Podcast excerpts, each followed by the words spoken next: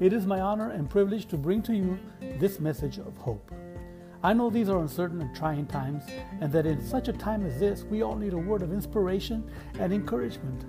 I know sometimes you feel like you're standing on shaky ground, but we as believers stand firm on Philippians 4:13 that tells us we can do all things through Christ that strengthens us. Psalm 34:19 says, "Many are the afflictions of the righteous, but the Lord delivers him out of them all." So, get your cup of coffee, your Bible, a writing pad, and a pen. And after the message, don't leave. Stay with us so that we may be able to share some information about this podcast and how you may write to us.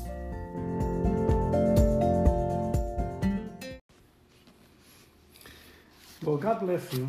Uh, let's read uh, from the epistle of Paul, the first epistle of Paul to the Corinthians. I'm going to read it in the in the King James version, and I'm going to be breaking it down in layman's English. That one because I want you to understand this. Okay, so if you have your Bible, open it with me to 1 Corinthians chapter 1. And we're going to read the whole chapter from 1 all the way to verse 31. Let's, let's, let's read this. Paul, called to be an apostle of Jesus Christ through the will of God, and Sosthenes, our prophet, our brother, I'm sorry, unto the church of God which is at Corinth, to them that are sanctified in Christ Jesus, called to be saints, with all that in every place call upon the name of Jesus Christ our Lord both theirs and ours. Grace be unto you, and peace from God our Father and the Lord Jesus Christ. I thank my God always on your behalf for the grace of God which is given you by Jesus Christ, that in everything you are enriched by him, in all utterance and in all knowledge, even as the testimony of Christ was confirmed in you, so that ye come behind in no gift, waiting for the coming of our Lord Jesus Christ who shall also confirm you unto the end, that ye may be blameless in the day of our Lord Jesus Christ. God is faithful, by whom ye are called unto the fellowship of his Son, Jesus Christ our Lord. Now I beseech you, brethren, by the name of our Lord Jesus Christ, that ye shall speak the same thing, that there be no divisions among you, but that ye be perfectly joined together in the same mind and in the same judgment. For it hath been declared unto me of you, my brethren, by them which are of the house of Chloe, that there are contentions among you. Now this I say, that every one of you saith, I am of Paul, I am of Apollos, and I of Cephas, and I of Christ. Is Christ divided? Was Paul crucified for you? Or were ye baptized in the name of Paul? I thank God that I baptized none of you, but Crispus and Gaius, lest any should say that I had baptized in mine own name. And I baptized also the household of Stephanas. Besides, I know not whether I baptize any other. For Christ sent me not to baptize, but to preach the gospel, not with wisdom of words, lest the cross of Christ should be made of none effect. For the preaching of the cross is to them that perish foolishness but unto us which are saved, it is the power of God. For it is written, I will destroy the wisdom of the wise and will bring to nothing the understanding of the prudent. Look at verse 20. Where is the wise? Where is the scribe? Where is the disputer of this world? Hath not God made foolish the wisdom of this world?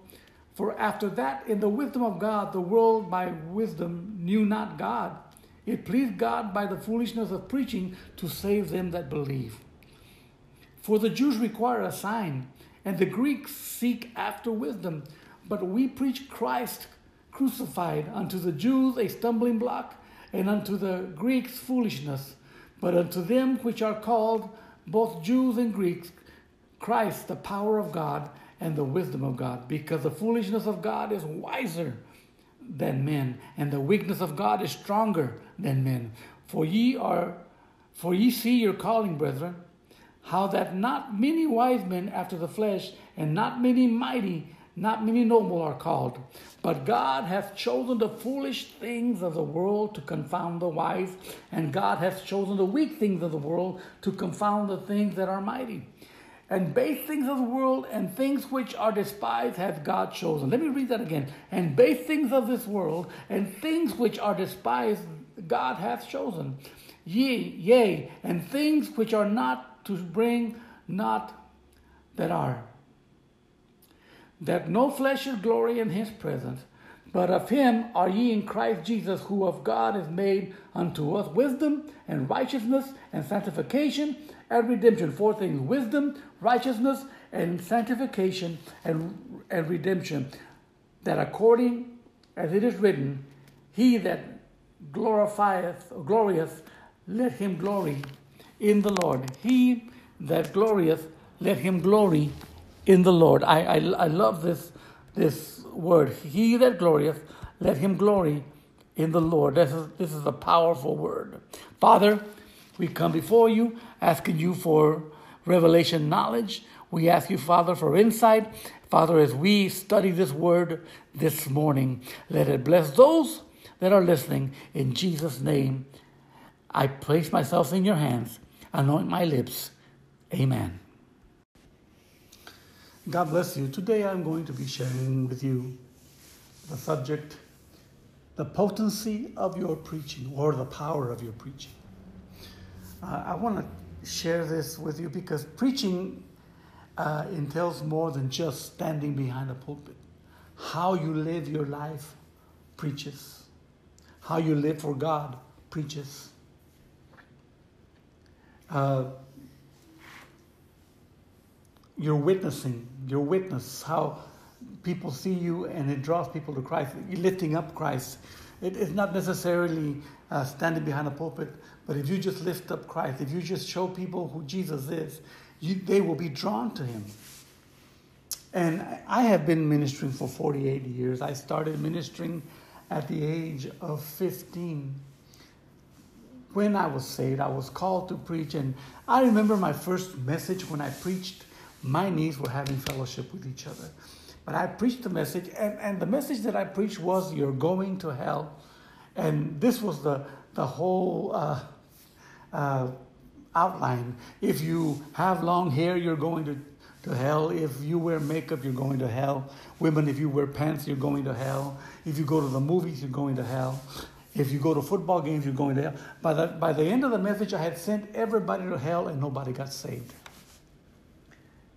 But I realize the importance and the imperative uh, of, of educating myself. So I chose to go to Bible school to learn, learn more about God's Word. And I, I, I got to admit, Bible school did help me. I learned a lot. But I think that the true lessons that I learned, I learned out in the field. And I, I still remember, I graduated uh, on April the, the 25th of 1975, I graduated from Bethel Bible Institute in Harlingen, Texas. And immediate upon, immediately upon uh, graduating, my, my dad, my spiritual father, whom I call dad because his family, him and his family adopted me as their own, like a, as a son, not like a son, but as a son. I, I, I am his son. And and I remember that immediately upon graduating, he said, You're going with me to Victoria. Now, the rest of the family had already gone ahead. Uh, that night before, the, uh, a storm had ripped the, the tent to shred, and they were having services out in the open under the stars. They were having services, and, and there was people, a lot of people came to that revival. But what really stands out is that my father in the gospel said unto me, I, uh, I am going to teach you something. You're going to learn something. And, th- and this all happened one morning. He got up and he said, I want you uh, uh, to make me breakfast. And I said, okay, what do you want? He said, just make me some eggs, scramble me some eggs. And I went to the, to the camper to, to start my, start breakfast. And I noticed that we were out of cooking oil. So I went back and told him there's no cooking oil. He said, well, just poach them for me. Just poach some eggs for me. And I went and I put the pan on the on the stove, added the water, and I and I tried to turn on the stove, and there was no propane. And I went back and told him there is no propane, and he said, "Well, I guess we're going to fast then." And I remember this because I wasn't hungry, but up to the point that he said, We're going to fast. And when he said that, I got hungry. And he sat down and he just started to pray and started to just sing songs and pray.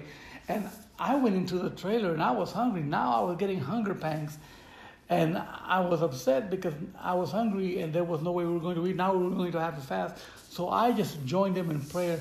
But I remember because I was listening to him through the window as he was praying. And the way he was praying just so motivated me to, to call out on God. And I heard him pray like this, and I heard him say, Lord, your servant is hungry. Send me something to eat. That was his prayer. And then he called me. He said, Gino, come out here. And I, I, and I went out there, and he was sitting on, on a little chair outside of the camper. He said, Gino, they did not teach you this in Bible school but you're about to get a lesson on faith. He said, In a few minutes, somebody's going to bring me something to eat, or they're going to bring me a $100. And uh, so from that moment, I, I was in expectancy, anticipating somebody to drive up, and, and this truck with water with hoses on it came drove up on the on the uh, site where the tent used to be, and he and said to the to uh, my father in the gospel told him, You know what? Uh, we need. I came here to spray them or, or kill the fire ants. And he says, Okay, go ahead. But he gave him no offering. And then this other man in a Cadillac drove up, and he was what I call a looky loo. He was asking questions, trying to inquire what had happened. And once he got the information he, he wanted, he, he left. And he left. He didn't leave any offering or didn't give us any money or didn't leave any breakfast. And I was already getting frustrated because I was, I was hungry. When finally somebody drove up and they walked up to, my father and they gave him a love offering and said, he said these words. He said, Man of God, I was eating breakfast, and as I was eating my breakfast, the Holy Spirit spoke to me and says, Go to the tent. My servant is hungry. So I'm giving you this offering. That changed me. The, the man who God used to save me was a man of faith. And he preached the message that if he spoke about hell, you could actually feel the fires of hell burning close by. And I remember the, the night that he preached the message, his message was called The Silence of God. And he said, Many think that because God is silent, he approves of what you're doing. But I want you to know the day is coming when God is going to uh, break that silence and you're going to see who God is. And, and he said uh, at, on his altar call, he says, I'm not going to ask you to come walking up here. I'm going to ask you to run, escape for your life. And I ran to the altar that day and I gave my life to, to Christ. In 48 years, I have seen so much. I have seen ministries that have come and gone and I've heard different kinds of preacher, different styles of preaching, some doctrines that, that benefit the church and doctrines that have deceived the church. And uh, I've seen men of God who love God and give their all and expect nothing back. And I see men of God who, unless they are paid, they will not deliver the word. This is what moves me because I have learned that the important the importance of our preaching the cross is what this world needs. When we try to sell ourselves and when we try to to to uh, broadcast ourselves and and we put ourselves first to draw attention to us, we take away attention to who God is. So let's let's let's go back to this word, and I, I want to just go with you step by step. Uh, there is a, a story in, in Acts chapter eight, uh, verse nine to twenty four, the story of Simon, the magician who who uh, he practiced magic in the city, and and this man saw how, how Paul. Uh, uh, uh, I'm sorry, how, how Philip preached and, and the people believed Philip as he preached good news of the kingdom of God, and and he he wanted that that power, and he saw how Peter God used Peter, and so he he takes out money and gives Peter money. He says, "Give me this power, that any on whom I lay my hands may receive the Holy Spirit." But Peter said unto him, "Your silver perish with you, because you thought you could obtain the gift of God with money. You have neither part nor lot in this matter, for your heart is not right before God. Repent therefore of this wickedness of yours, and pray to the Lord that, if possible, the intent of your heart may be forgiven." Now he said, Because I see that you are in the gall of bitterness and in the bond of iniquity. And Simon answered, Pray for me to the Lord that nothing of what you have said may come upon me. I want you to know that, that the giftings, the gift that God gives you is yours to give, and it can only be acquired through God. I, I go to many services where, where they're, they're doing the mantle thing, where they're wrapping the mantle on everybody in the church, and, and I'm thinking to myself, not everybody is worthy of the mantle. You know, back in the 70s, uh, uh, and, I, and I am guilty of this too because I saw somebody do it. I decided I would do it too. Uh, where, where, preachers would take off their coats and throw it at somebody, and they say, Catch the mantle, and somebody would catch it and fall down. And, and the Lord impressed in my heart, and He said, Stop. Stop. Be careful who you give the mantle to. The mantle does not belong to everybody. The mantle belongs to those that are worthy. Elisha, Elijah did not go around just giving the mantle to everybody. He, he came to, to the man that God had indicated to him. He came to Elijah, and Elijah wasn't even preaching. Elijah wasn't even prophesying. Elijah was just plowing the field, going around in circles, following an ox. And God impressed in, in, in Elijah's heart, and he said, Go to him and, and, and and get him ready because he's going to succeed you. And, and when he put his mantle on Elisha, Elisha followed him. Your mantle belongs to somebody who you have groomed, who, who God has indicated to you. And sometimes we, we make the mistake of choosing that person ourselves instead of allowing God to choose them for us. I, I need to, to understand this because uh, we are seeing too much of this nowadays. Let's go to the word. Look at this. First Corinthians in in in in, uh, in verse one. Uh, verse one to three, uh, we we see Paul. Uh, this is what, what what we call a salutation or uh, the opening of the letter. And, and, basically, what Paul is saying is this letter is from me, and God chose me to be an apostle of Christ Jesus, and that is what, what he wanted. And, our, and he said that his friend, his Christian friend Sosthenes, is there with him. And as he writes, and then he begins to tell them, I'm sending you this letter. Uh, to you, the people of God's church in Corinth, God has made you clean because you belong to Christ Jesus. And He, he tells them he, he has chosen you to be His special people. This is what I'm trying to say. The people who God uses are the people that He has chosen. They are a special people. Paul, Peter said that we are a peculiar people.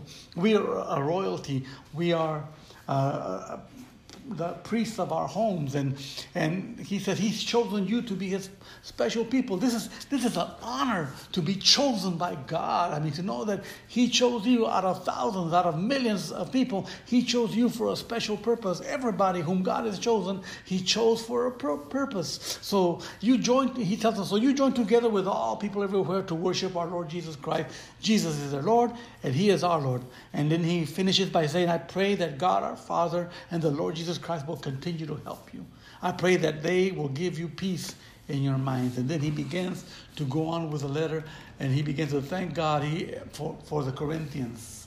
I, I love how he introduces himself and now he, he, he gives glory to God. He thanks God. He lets them know that it is because of God that, that he is writing them. He didn't just write the letter on a whim. He says, I always thank God because of you. I thank him because he has been very kind to you. He, he has helped you like, like that because you belong to Christ Jesus. And as a result, God has given you all the things that you need. You're able to speak everything that He wants you to speak. You are able to understand everything that He wants you to know. In that way, God has chosen you that the message we told you about Christ is true.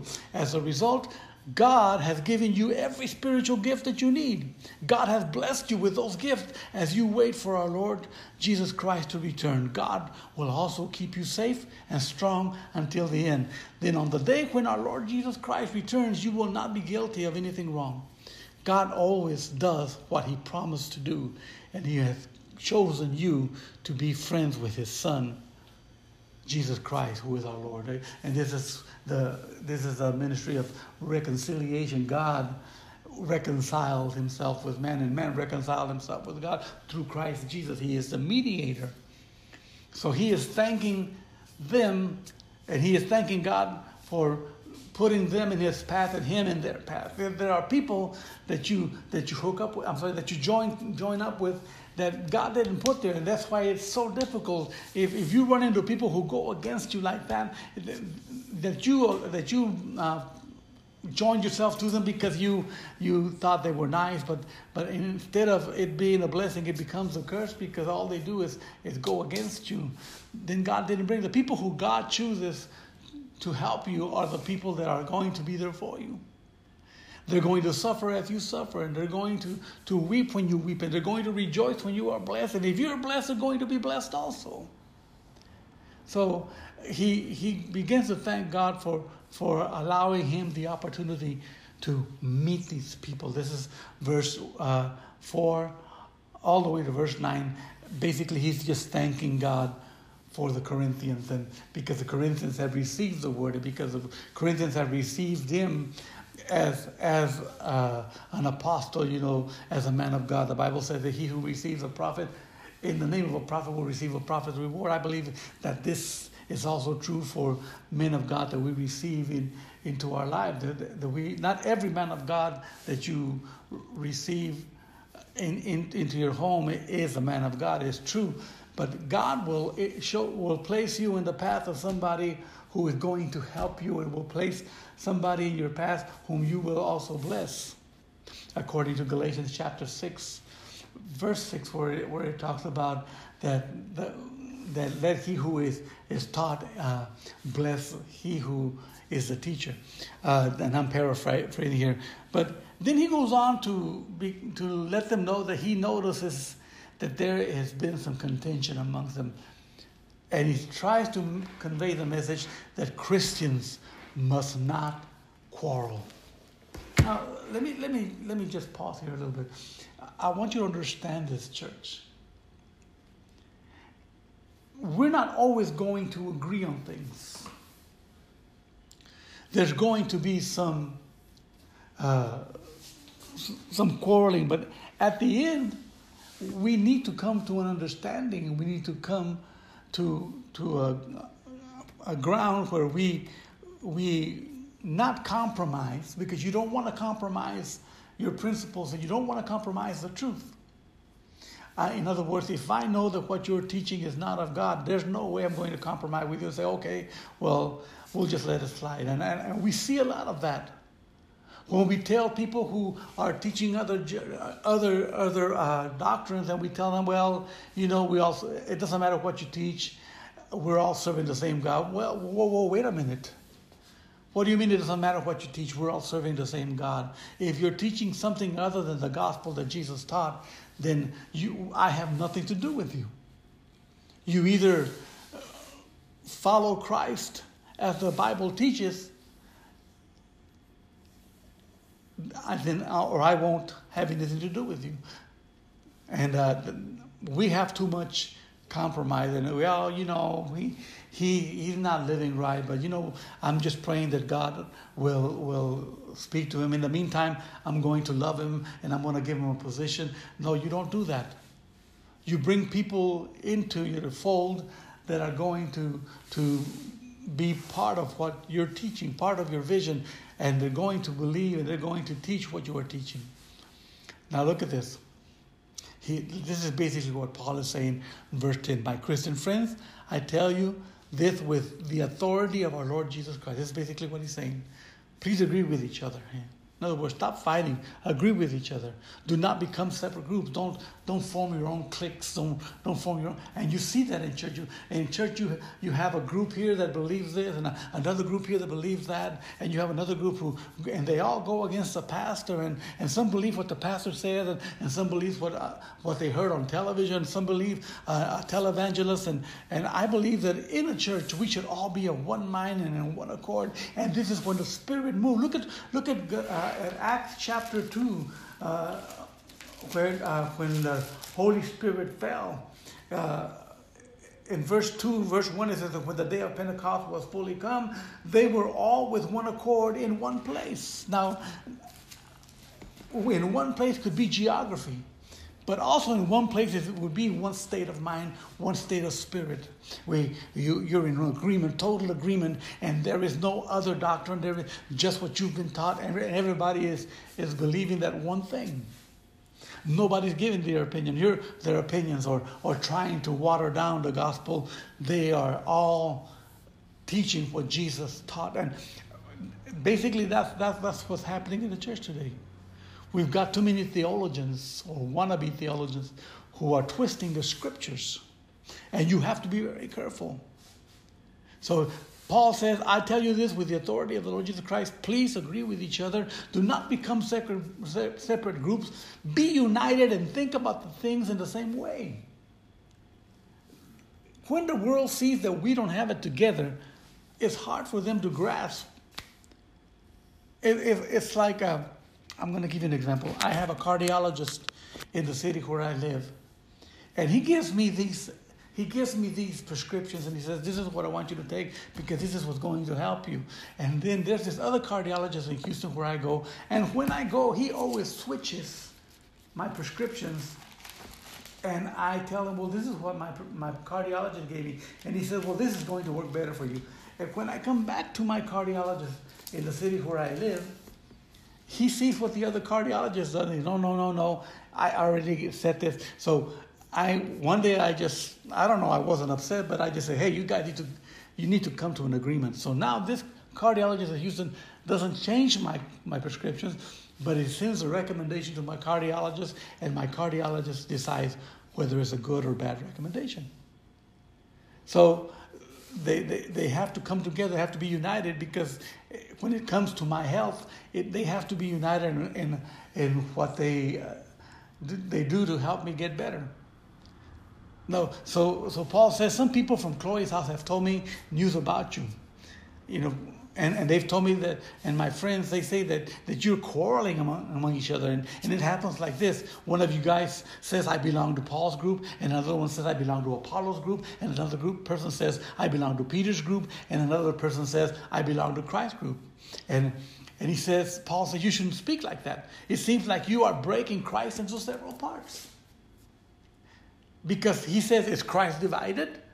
So you're dividing Christ and you're and, and, and I heard I heard a preacher preach one time uh, about you know it has to do I guess with with how you experience Christ. You cannot base that on what Christ is. Another my pastor, uh, my pastor he he told me one time.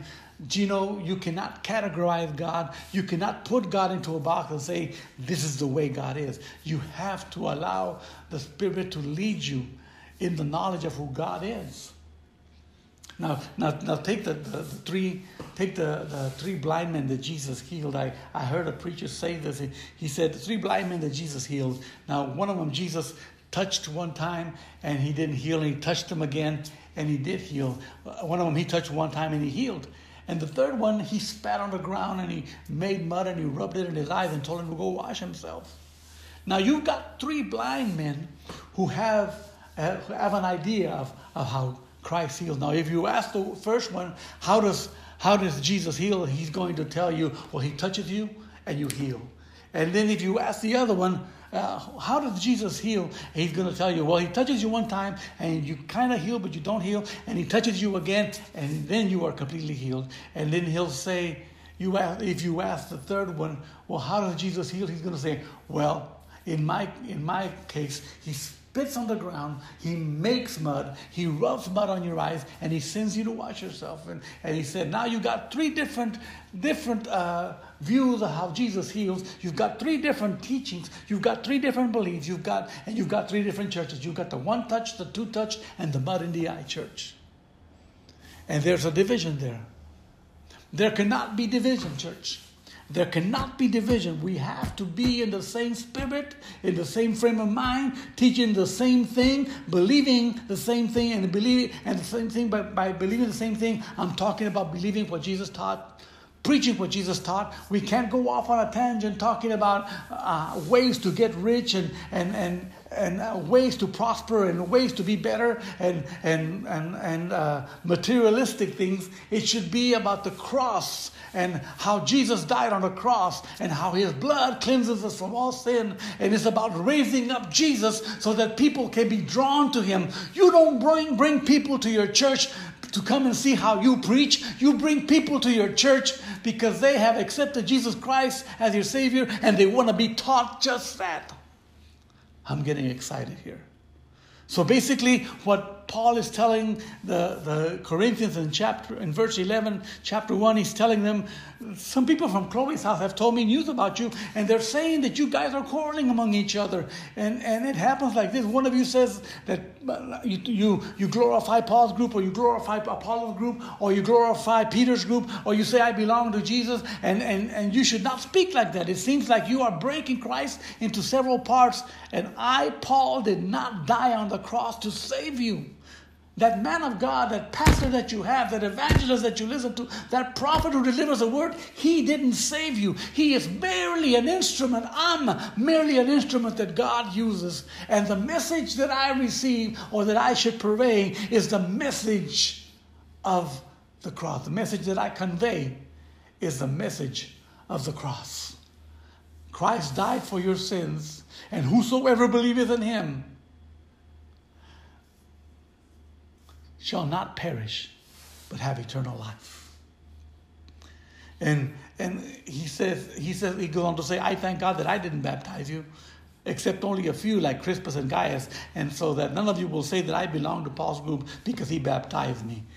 I, remember a preacher named Juan Valenzuela back in the 70s who told the story of he how he was holding a revival and this drunk walked up to him. He was kind of drunk and he yelled at him, Juan, Juan, you saved me. And Juan told him, That's why you're in that condition because I saved you. Because if Jesus had saved you, you wouldn't be in that condition. He says, I thank God that I did not baptize you. Paul says. Now, I remember also that I baptized Stephanas and his family. I cannot remember that I baptized anybody else. And, and he goes on to say, Christ did not send me to baptize people. But he did send me to tell God's good news to people. When I speak this message, I do not use clever words that show how wise I am. And that's the problem when you try to, to preach a deep message and, and wow people with the eloquence of your words. Some people, I, have heard there, there are followers of Christ. I've, I've always said that there are people that follow Christ and there are people that follow the glamour. Christ's word is everlasting, but if you're a glamour seeker, you're only going to be around until something better comes around the, around the corner, and then you're going to run to that other glamour area. He says, I thank God that I didn't baptize any of you. Christ did not send me to baptize people, but He did send me to tell God's good news to people. When I speak this message, he's, he's saying, I don't use clever words that show how wise I am. It is Christ's death on the cross that has the power to save people. If you're going to get saved, it's not about what I can tell you or how well I can tell it or how, how wise I sound. That's not what's going to change people. What changes people is Christ's death on the cross, and that has the power to save people. I do not want to spoil that power with clever words. That's basically what Paul is saying. And then he begins to speak about Christ's death on the cross. This is the message that we preach, church. We preach Christ crucified, Christ resurrected. Or let me go back the, the message of, of, of death, burial, and resurrection. So he says some people think that the message of Christ's death on the cross is silly or foolishness. Those are people who are destroying themselves. But it's different for us because the people that God is saving, the message about the cross shows us God's power to save us. It says in the Bible, I, God, will destroy all the clever thoughts of wise people. I will show that their clever ideas are nothing. So the wise people in the world are not really important. That's what it's saying. The clever teachers of God's law are not really important. And people who know how to argue well are not really important. God has shown that the wise ideas that belong to this world have no value. You know, there are preachers that took debate in, in college or in, in high school and, and they're, they're good at arguing in a point. But did you know that you can argue a wrong point and convince people and deceive many? Uh, back in the 80s and, and 90s, all you heard about this was a, the word of faith and, and the name it and claim it ministry and, and prosperity. That if you're not prospered, then you're not blessed. If you're not driving a fancy car, you're not blessed. I still hear pe- preachers tell me that. I heard preachers tell me, with the gifting that you have, I, I, I, I would be making thousands. And I tell them, that's why you don't have the gift. Because you're going to use it wrong. It's not about putting Gino. You know, when, when we started Deep River Worship Center, I the Lord told me I don't want you to flow. I want you to bring people to me. Don't bring them to you. And you know, other pastors they, they began to wonder, well, why isn't he calling people out by name? Why isn't he prophesying anymore? Why isn't he flowing under the gift of a prophet? And I had people saying, you should use that gift. And they didn't understand that I was only following orders you know what? I don't care about your opinion. You know, even now, you know, I have people saying it's not your time to retire. There is no retiring from the cross. Well, if you don't want to re- retire, that's fine. But if my time comes, then I'm willing to step down. There comes a point where I'm no longer going to, to preach, it, but I am going to give back to the ministry. So, so basically, in verse 20, he's saying the wise people in the world are not really important. The clever teachers of God's law are not really important. People who know how to argue well are not really important. God has shown that the wise ideas that belong to this world have no value. Look at verse 21. He's talking about God himself as wise. He has decided that people cannot know him just because they are wise in their own way. God uses the message about Jesus to save people. That message may seem silly to some people, but when we tell it to people, God saves them if they believe. This is what's going to save people, church. And whether you, you don't see the point or you don't get the point or you don't understand, there's no other message. You can motivate people to be better. You can motivate people to, to be better and change their life. But unless there is a change of heart, all you've done is, is, is uh, whitewash people, and you don't need to whitewash people. People need to be washed white. Look at verse 22 because he begins to talk about the Jews and the Greek, and he says, Jewish people want to see God do a miracle, and then they will listen. God, Gentile want to listen to a message that has clever ideas. And you see that today. People going to every revival because something is happening over there. God is doing this. There's a man uh, that that that uh, water is coming out of his hands, or or fire. He preaches and fire appears, and everybody wants. These are the glamour seekers that are going after every every uh, supernatural thing because that's the only way they're going to believe. And then then there are those that are that are like the Gentiles that I, I just want to hear a good word. I just want to hear. A, uh, I want a preacher that's eloquent. I want a preacher that's educated that sounds educated. I want a preacher to wow me with his knowledge. But he says, but as for us, we tell people about how Christ died on the cross. This is the message that Jewish people refuse to accept. This is the message that the Gentile people think is a silly message. But it is different for us, whom God has called to come to him. Some of us are Jews, some of us are Gentile. For us, Christ shows God's great power and he shows how wise God is. Christ's death on the cross may seem silly to you, but I want you to know something. God, it really shows that God is very wise. He is wiser than people with their clever ideas. Christ's death on the cross may seem to show that God is weak, but really he is stronger than any human power. It is when we, we and I, I, I don't know, I, I heard preachers say, well, I don't, I'm not going to offend anybody. If you're going to preach an end time message, preach it with fire, preach it with authority. Don't pull, pull back the punches.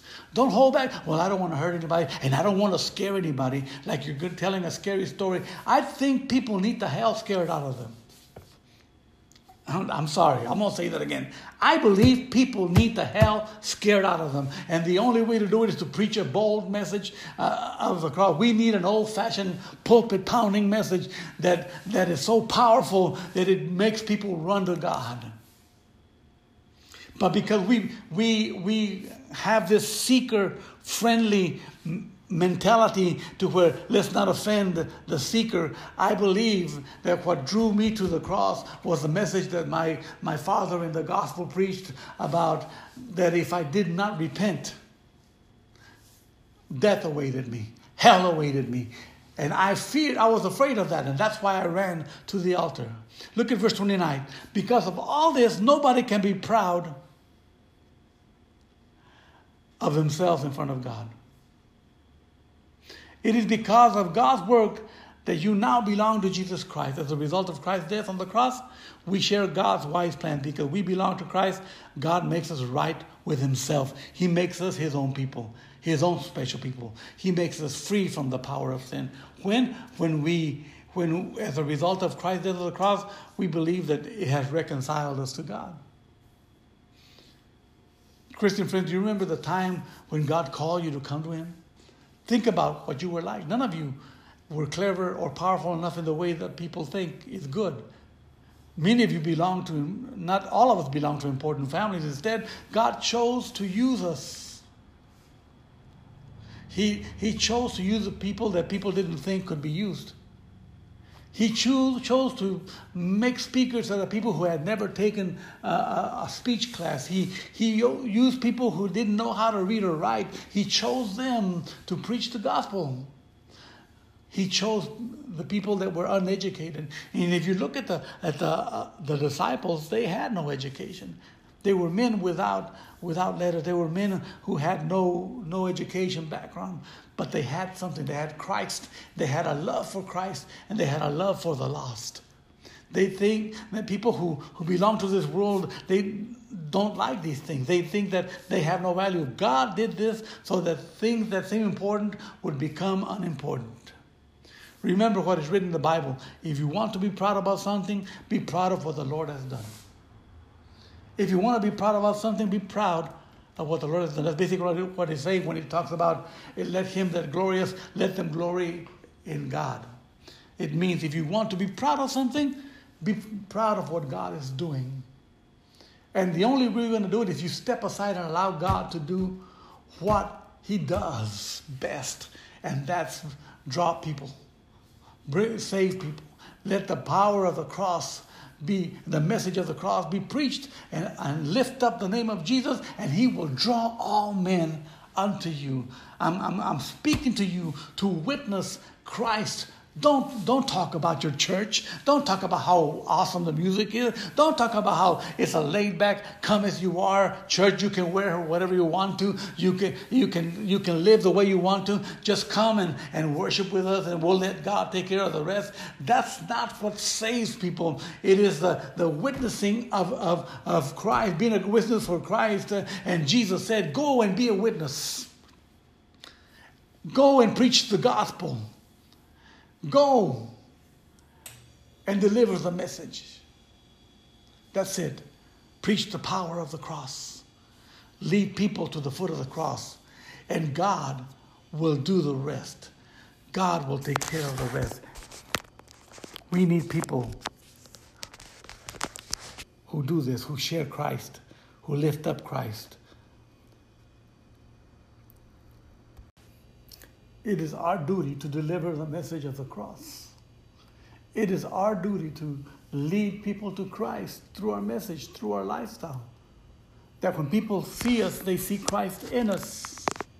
That people would want, you know, Jesus said, You are the salt of the earth. And I've heard people, I've asked people, What does that mean? And they tell me, Well, it means that, that, that we are appealing and, and we are that salt, we are like the salt, we give flavor to, to the world. No, you're not that tasty.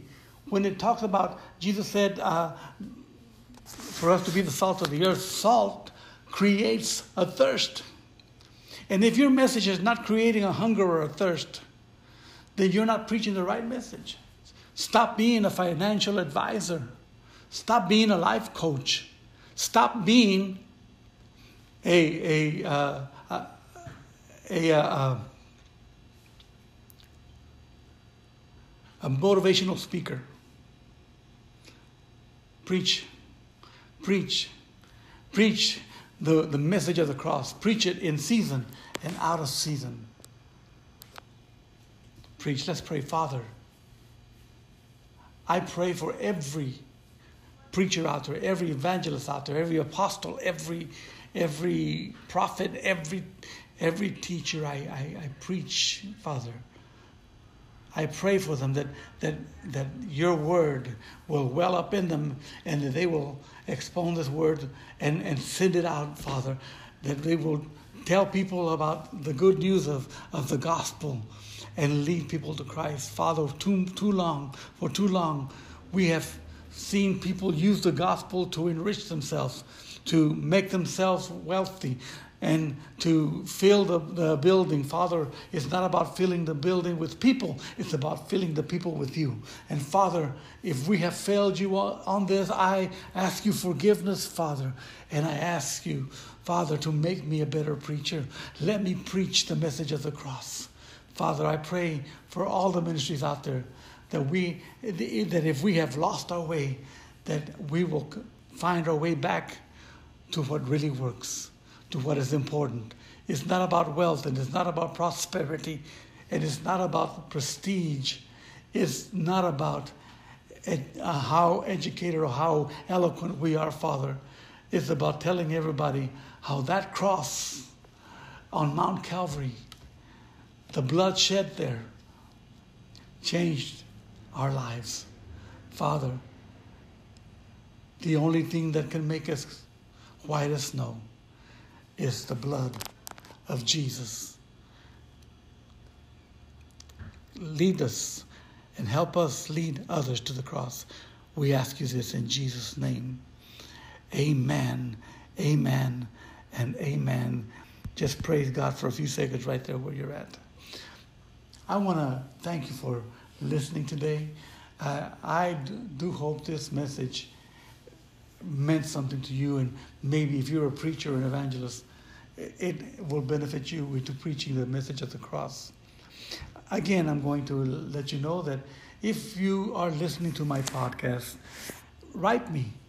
Write me, send me a, shoot me an email that, and say just, you don't have to say much, just say, Pastor Landin, I'm listening to you, and that word is a blessing. You the word is a blessing. Uh, also, if you feel led to sow into this ministry, uh, download the Cash app, and on, on whether it be on a, uh, uh, the App Store or Google Play, just search for the app. I'm sorry for the Cash app, and when you download that Cash app, then you can look us up. My username is dollar sign Gino Lan, and it's going to ask you if you want to send money, and just go ahead and click on that and and just the amount and any amount that you send us is welcome. You know, we're not asking for hundreds or thousands of dollars. That comes from you, the amount. Ask God to lead you into how much you're going to give. I'm going to thank a few people who, who send us a love offering and continue to bless this ministry. God bless you. God bless you. That may the Lord bless you richly.